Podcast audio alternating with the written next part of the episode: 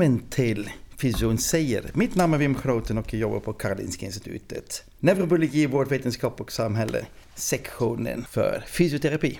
I dagens avsnitt kommer jag att prata med Marie Elf som är från Dalarnas högskola om jag har pratat rätt. Stämmer, Det väldigt stämmer. bra. Men du är med i eh, en forskargrupp här på KI också. Jag är med i Charlotte Ytterberg, docent Charlotte Ytterbergs forskargrupp. Just det. Och det var Charlotte som eh, mejlade mig. Vem, du måste prata med Marie. Ja, det, ja, vi har, Lotta och jag har haft ett långt samarbete Precis. under kanske ett 20-tals år nu. Mm. Vi var doktorander ungefär jämsides, eller under samma år. Och sen har vi följt varandra.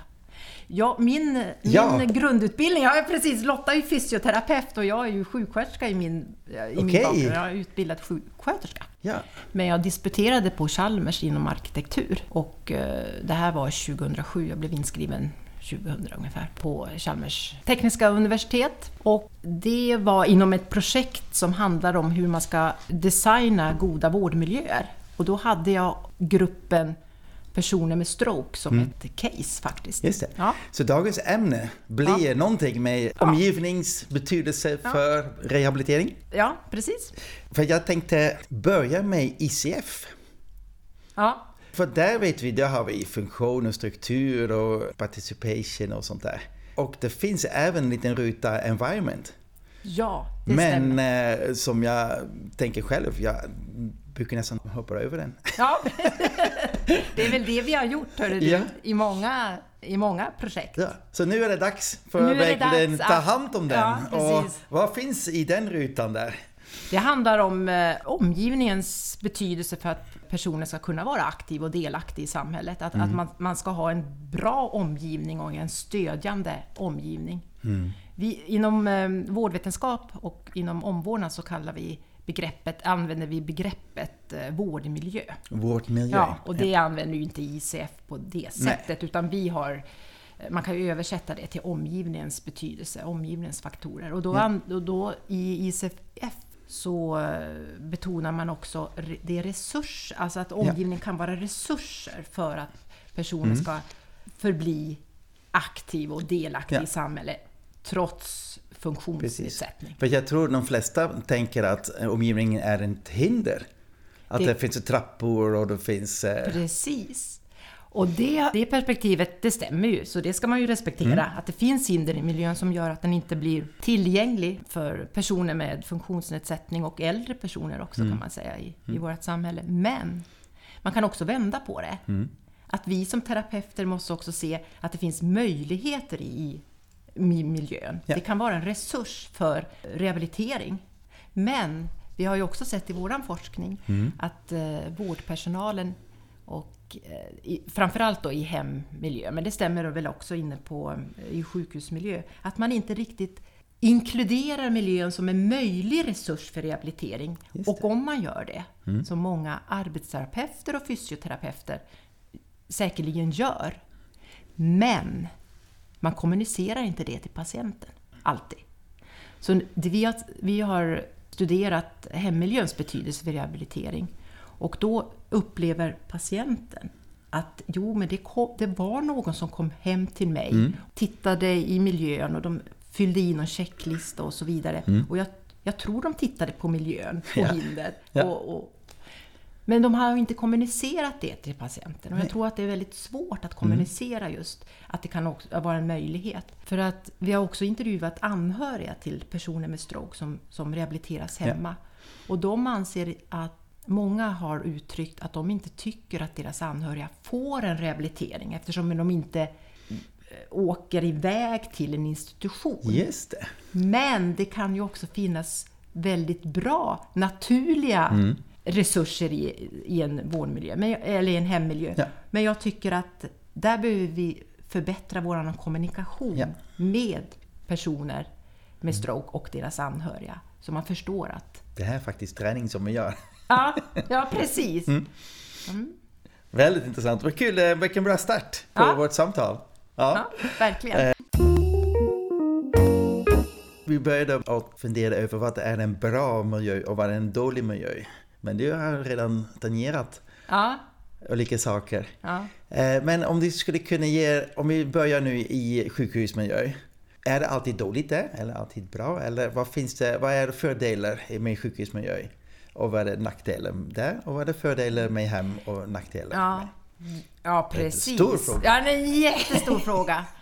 Men eh, du vet att miljön och människan, de är ju i en en dynamisk relation med varandra. Så att en miljö för en person kan vara väldigt god, men kan vara dålig för en annan människa. För att det finns en teoretiker som heter Lawton och han menar att man måste titta på miljön och människan i miljön. Och, och han menar att en människas funktion måste vara balanserad med krav i miljön. Ja. Så att det beror väldigt mycket på också vilken, vilken eh, funktionsnedsättning eller vilket status man har som Mm. Ja. människa. Att om, om miljön blir för krävande då kanske man måste också göra någonting åt den så att det blir en balans mellan krav och funktion hos människan. Det som kan vara bra i en sjukhusmiljö det är ju det att den, den är, eh, man kan kontrollera den. Ja.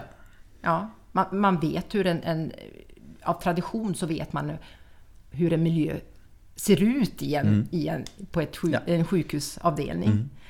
Så att det finns vissa ramar och som sagt var, den är kontrollerbar. I ett hem, där är miljön väldigt olika. Och hur ska vi kunna... Har vi rätt att förändra den? Har vi rätt att, att utan att, att människorna är med, den person som vistas i sitt eget hem, är med på förändringar? Du vet nu i den här eh, omställningen nu från, eh, som heter god och nära vård, när mer och mer rehabilitering och vård ska ske i en hemmiljö. Då krävs det väldigt mycket mer av terapeuterna att komma in i en sån miljö och verkligen använda det både som en, en, en möjlighet och en resurs. Men också observera hinder. Men, och, ja, jag tänker så här att det är en sjukhusmiljö, man, den, den är kontrollerbar och man kan göra förändringar. Man kan eh, eh, flytta på apparaturer Ja. och maskiner och så vidare. Ja. Samtidigt som en, en vårdmiljö är väldigt steril. ja. Och, Och inte utmanande. inte utmanande på samma sätt som, det, som en, en hemmiljö är. Mm, långa kala korridorer, Precis! perfekt underlag på Ja. golvet och så. Ja. Och så är det inte riktigt hemma. Nej. Och nu, i, jag har ju studerat en del eh, nya strokeenheter. Min tidigare doktorand tittade just på tre nybyggda strokeenheter i, i, en, i en svensk kontext.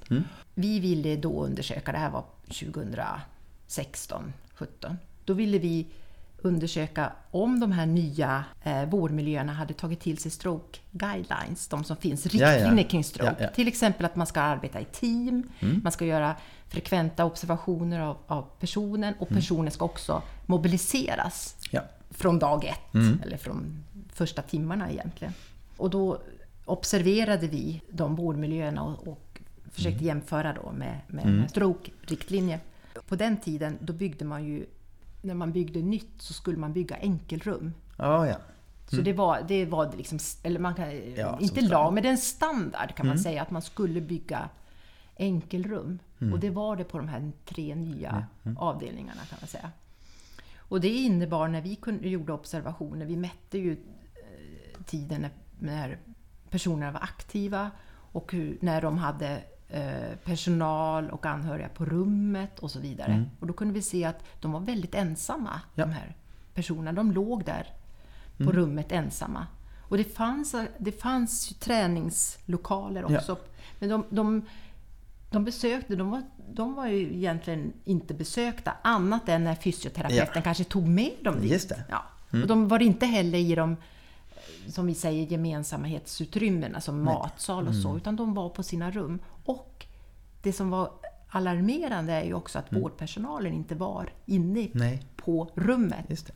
Och då kan man också tänka så här att hur kan man då observera patienten frekvent? Ja. När man inte är inne och, och vårdplanerar Ja, och, visst. och, och gör patienten delaktig i vården och så vidare. Men det var bra att vi kom in på det här ämnet. Ja. För att jag tänker så här att när man bygger nytt så kan man inte bara ha- använda arkitektriktlinjer, hur man ska liksom, Nej.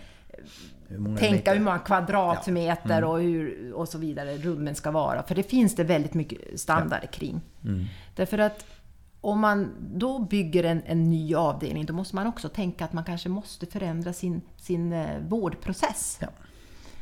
Nu när, man, när de här avdelningarna fick nya, eh, eller fick eh, nya avdelningar med bara enkelrum, Mm. då kanske man måste också ha, förändra sin, sin vårdprocess Ja. på de avdelningarna så att man ja, mer frekvent var inne Ja. Mm. hos patienten och så vidare. Eh, så att, eh, ja, Ja, intressant. Ja. Väldigt roligt att lyssna på dig. Eh, Jag tänkte på, eh, jag ser många olika studier som pågår. Vilken typ av metodik brukar du använda? Är det observationer, med enkäter, fokusgrupp eller vad gör du? Hur går Ja, den här studien ja, till av precis. eh, environment? Ja. Det är ju en väldig utmaning att, att studera vårdmiljön för att faktorer i en vårdmiljö man kan ju oftast inte isolera dem Nej. så att man kan göra ett experiment. Ja, det, blir, det, det är ju svårare. Så att eh, här får man vara kreativ och använda alla olika Mm. metoder. Precis. Så att i, de allra flesta fall så använder jag ju observationer Ja. som en liksom grund, Ja. grundmetod. Men sen använder vi också livskvalitetsinstrument och Mm. eh, aktivitet, eller instrument för att fånga aktiv, aktivitet hos patienter och funktionsnedsättning och, och så. Va, Mm. såna, Ja. Egentligen de instrument som man använder i, i väldigt många studier kring Ja. personer med stroke och i deras rehabiliteringsstadium. Men alltså det... Att mäta i, b- eh, omgivningens betydelse kan vara svårt på med en termometer eller med Ja, en, det är det verkligen. med, med en ja, så där får man också göra intervjuer och eh, Ja.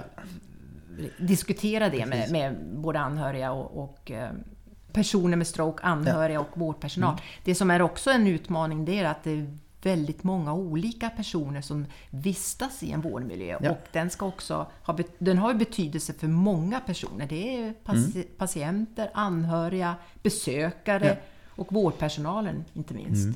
Nej, för att jag tyckte det är intressant när ni började att berätta att miljön måste vara anpassad till den nivå man är och kanske lite ut, mer utmanad. Ja. Men om man skapar då eh, ett sjukhus eller så, ja då anpassar man det kanske till den lägsta nivån så att alla kan visa sig. Ja. Och de som är med i bra funktion får då ingen utmaning. Nej, det är alldeles eh, riktigt. Och då, och då kan man inte bara mäta en faktor, vi måste inte bara mäta då hur utmanande är miljön, men också mäta personens funktion. Ja, och hur den kan utvecklas Ja. i den här miljön förstås. Mm. Det man har påbörjat nu, det är studier kring en berikad miljö, en Ja. enriched environment. Just det. Ja. Ja. för jag läser många sådana experiment med råttor. Ja. ja. Och det, det var väldigt... eh, Kan du, kan du berätta lite grann om, om strokeforskningens början där med enriched environment? Ja, det började... Men på 70-talet så började man att publicera de här första artiklarna kring, kring råttförsök. Ja. Råttor fick vara i möss, Ja, man säga ja, kanske. Ja. Mössen Försöksmöss. fick be, eh, vara i en berikad miljö och i en icke berikad miljö. Mm. Så man gjorde jämförelser. Och en, den här berikade miljön, de fick leta efter mat och de fick eh, trappor och de fick... Eh, ja, eh, de fick klättra också klättra i ett sånt här hjul. Ja, springa springa ett hjul, ja. precis. Och då, då upptäckte man att de här, den här, då hade man också placerat möss som hade en skada i hjärnan. Ja. Mm. Och då såg man att när de hade den här berikade miljön där de fick springa i, i hjul och, och träffa andra och ha Ja, interaktion. ja, pre- interaktion med andra och också en varierad miljö. Ja. Så man, man ändrade den Ja. fram och tillbaka också. Och då såg man också att de här skadade neuronerna, Ja. de, de växte, eller de utvecklades Mm. så att skadan blev, förbättrades helt enkelt. Mm. Så då har man försökt att överföra den forskningen Ja. i en mänsklig Precis, och så bygger man miljö. ensamrum med, all, Ja, med standardsäng, en liten nattduksbord och en lampa. Väldigt utmanande. Ja. det kan det vara för många. Det kanske är svårt att komma åt eh, Ja. lyskrampen och så. Men det är inte det man menar med en berikad miljö. Nej. Men det finns studier som har gjort som har berikat miljöer med, med, med både... experimentellt så. Ja. Och, och kommit fram till rätt bra resultat. Och då har man oftast haft en berikad miljö när det gäller eh, gemensamhetsutrymme, när man har haft möjligheten till eh, datorspel eller Ja. eller mera fikahörna så att man kan interagera med andra människor och så vidare. Och då har man sett att de har, personerna har blivit något mer aktiva och har också haft en social interaktion med andra. Och det är ju också väldigt viktigt i en rehabiliteringsfas. Så Ja. att det kan. Men sen har man Julie Bernard i Australien har gjort en, en större experimentell studie kring berikad miljö. Och där har hon inte funnit så väldigt starka bevis på det. Så att hon, hon, hon tänker gå vidare och, och utvidga den här gruppen Ja. personer som hon forskar på. Så det är en liten spännande Verkligen. ett spännande område. Jag håller på med en, en liten översikt nu och tittar på studier som har använt enriched environment eller berikad Mm. miljö som ett begrepp. Och då har vi funnit att begreppet är väldigt eh, vagt definierat. precis. Så att det är kanske det första steget. Vad menar vi egentligen Mm. med den här berikade miljön? Är det precis som den här, även i de här mössexperimenten så Mm. är det inte berikad miljö väldigt bra definierat heller, tydligt Mm. definierat. Jag håller på att läsa en bokkapitel av dig eh, där du sammanfattar din forskning hittills. Och någonstans i diskussionen plockar du fram olika teorier. Den första teori som jag upptäcker här är, är egentligen den gamla Antonovskis teori om salutogen hälsa. Kan du berätta lite grann om den? Ja, Antonovsky menade att man behövde vända på eller problemet vad är hälsa? Mm. Och inte bara titta ut, utifrån ett sjukdomsperspektiv. Ohälsa. Ohälsa, ja. Utan vad är det som gör att människor har hälsa? Ja. Och han tittade också på de resurser som man har i sin omgivning. Antonovsky menade också att man måste förstå sin omgivning och, och, och känna att den är meningsfull Precis. och så vidare. Och jag Ja. tycker att det passar väldigt bra i vår miljöforskning. Ja, Där vi tittar just på, på hur, hur upplever människor hälsa och Mm. Vad, vad kan befrämja hälsa i precis. en Och många miljö. gånger är man då trygg i sitt hem och då Ja. har man en hälsosam miljö där. Ja, och där har man också, man, man känner igen sin miljö i hemmet och man har också sina, kanske, de allra flesta i alla fall, har också sitt nätverk Ja, i, i precis, hemmet. precis. Som också är en resurs. Precis. Men man kan också hamna ensam Det kan man också göra. där och då blir det inte hälsosamt. Nej, det är ju en, en stor utmaning för hela vårt eh, samhälle, tänker Mm. jag, nu när vi ska gå mot god och nära vård. För jag har intervjuat personer som Mm. har rehabiliterats hemma. Och de eh, har kanske sitter på femte våningen och Ja. utan hiss Ja. till exempel. Precis, och och det märktes i den här covid-perioden här nu, att Ja. de inte kom ut. Mm. Nej, och det, precis. Och, och samtidigt har vi också gjort studier nu där vi har, där vi har eh, intervjuat personer under, under just covid-perioden. För att vi, vi, vi var igång med en studie när coviden Okej. startade. Och då skulle vi just titta på miljön i, i hemmet för rehabilitering och den be- betydelsen av hur vårdmiljön stödjer Mm. eh, rehabilitering eller hindrar. Då, då kom ju coviden. Så att då eh, valde vi att gå tillbaks till ett 20-tal av Ja. eh, personer och intervjuade just dem. Ja, vi frågade helt enkelt hur har ni haft det nu under Mm. den här perioden nu när rehabiliteringen... De, för många blev den ju också avslutad Ja, ja, ganska instant. Ja.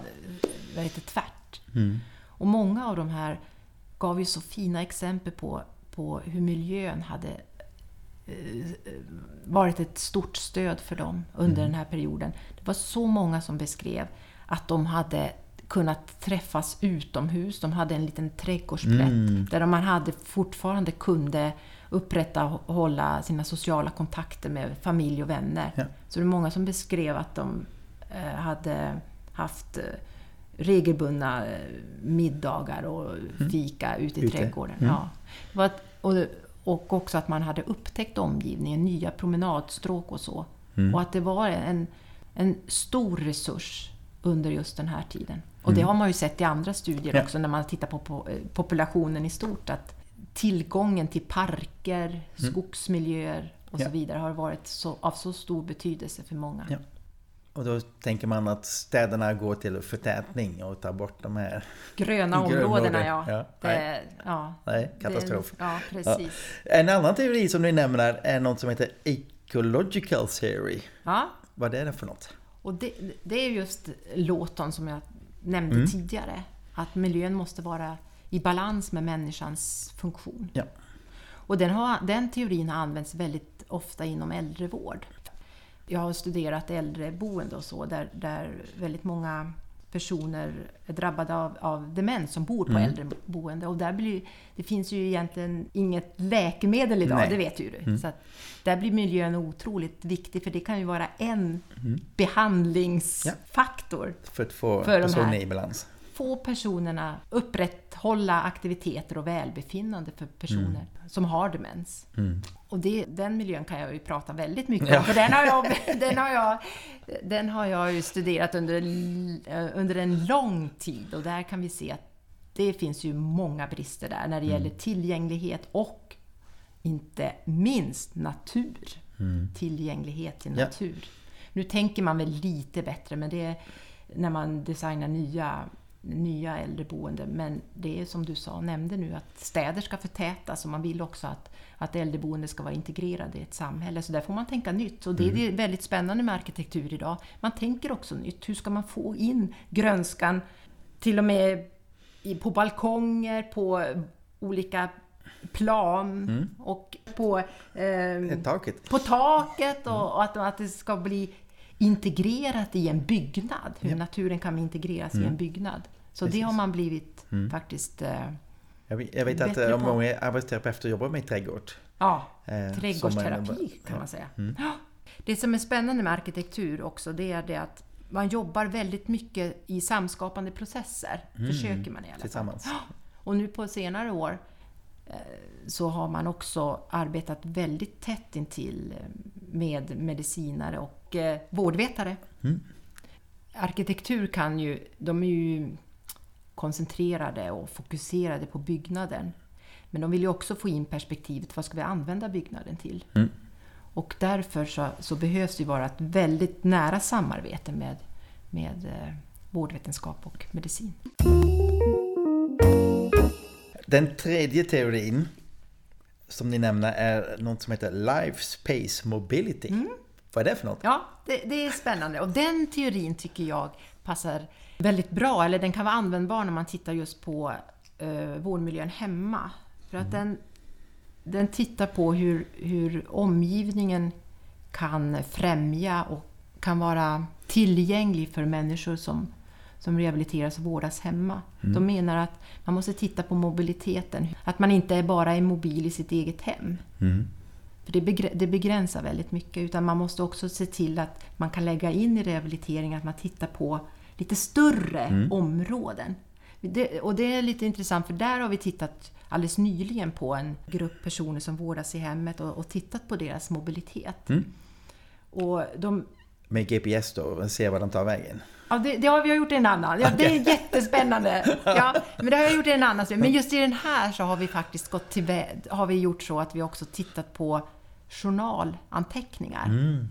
Då har vi studerat hur har de nämnt vårdmiljöns betydelse. Ja. Nämnt det överhuvudtaget. Ja. Och så har vi också tittat på hur de har planerat för att människan också ska kunna vara aktiv och delaktig i samhället. Och då krävs ju kanske att man får träna på transporter och Mm. så vidare. Och det, det, det vi kunde se, det var en jätteliten grupp, men Mm. det vi kunde se ja, i, i den studien var att alla gånger man hade nämnt att personerna hade lämnat hemmet eller tränat på att lämna hemmet, det var när de skulle besöka en annan vårdinrättning. Mm. Inte att man hade tränat det för att man skulle träffa Eh, andra personer och så vidare. Så det är ju lite intressant. Så det skulle jag vilja gå vidare med och titta just på det. För att det har väldigt stor betydelse för hur man ska kunna vara, fortsätta vara de- delaktig och eh, aktiv i samhället. Jag tänker också att det kan vara så om man är rehabiliterad och har ett, eh, en, en stor funktionsnedsättning och blir, kommer hem, blir, fortsätter med rehabilitering hemma, så kan det också bli en rutin att man, är, man stannar hemma. Ja. Det blir en vana. Man, Mm. det, det, det behöver inte gå så många veckor och, innan man, man känner att den här, det här kan jag handskas med. Och, och man måste liksom försöka att komma ut utanför Ja. också. Hemmet på något sätt. Om, om det är ett mål för en. Ja. För de allra flesta människor är det faktiskt en mål att ko, kunna komma, Ja.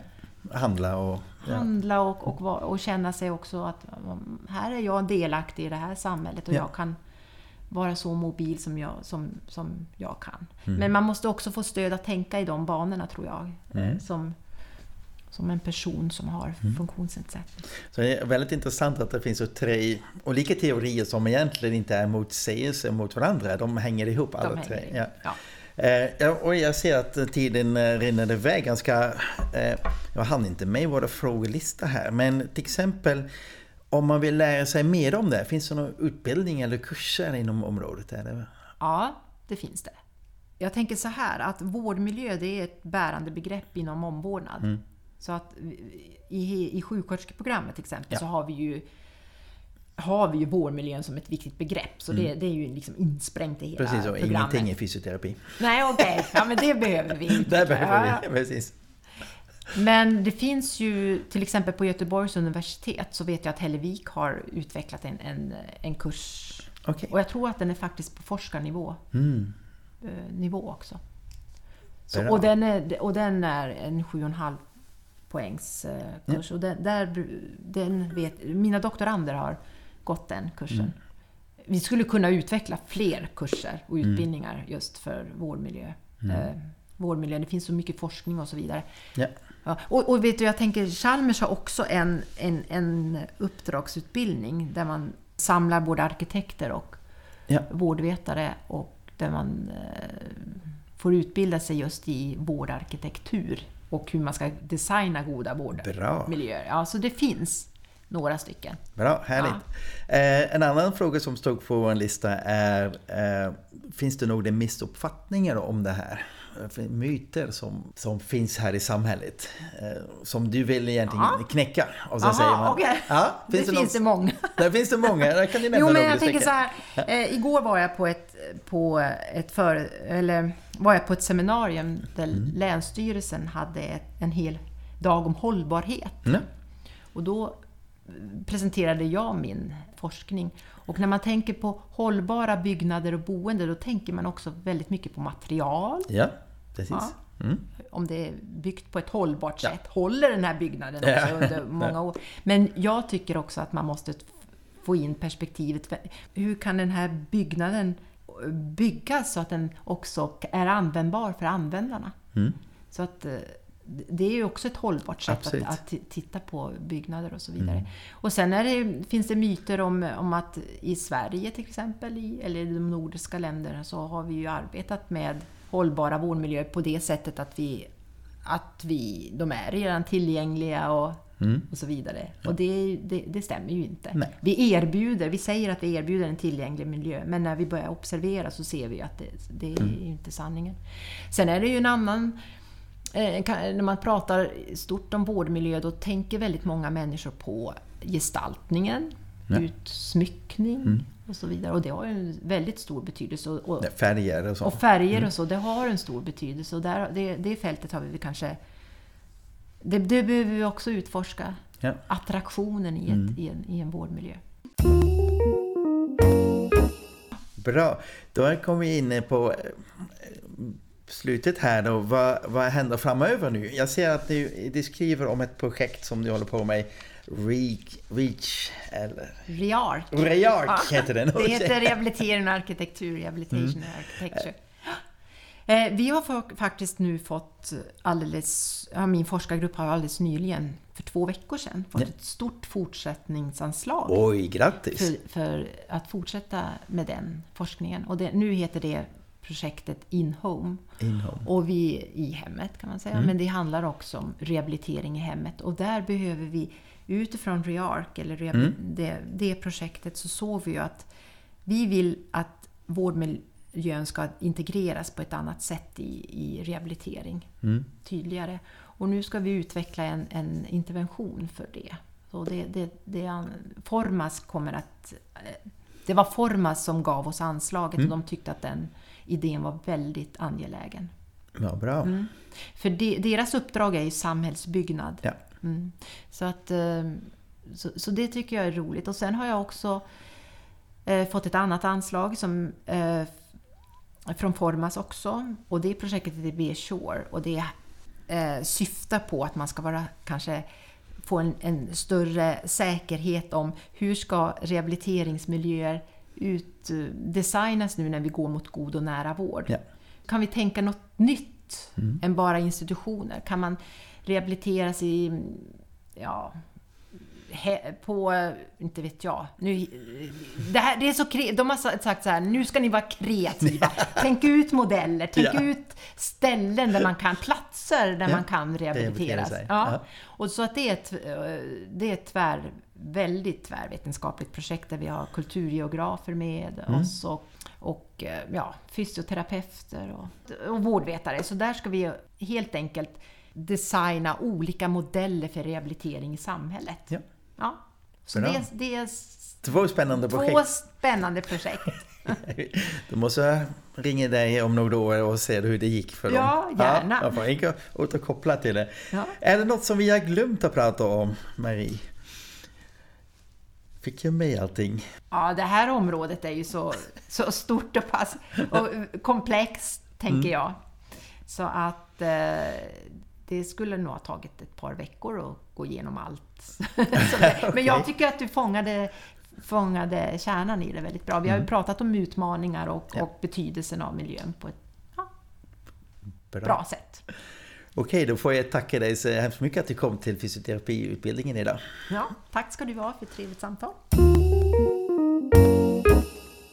Du har lyssnat till podden Fysion säger, en podd som sänds från sektionen för fysioterapi på Karolinska Institutet.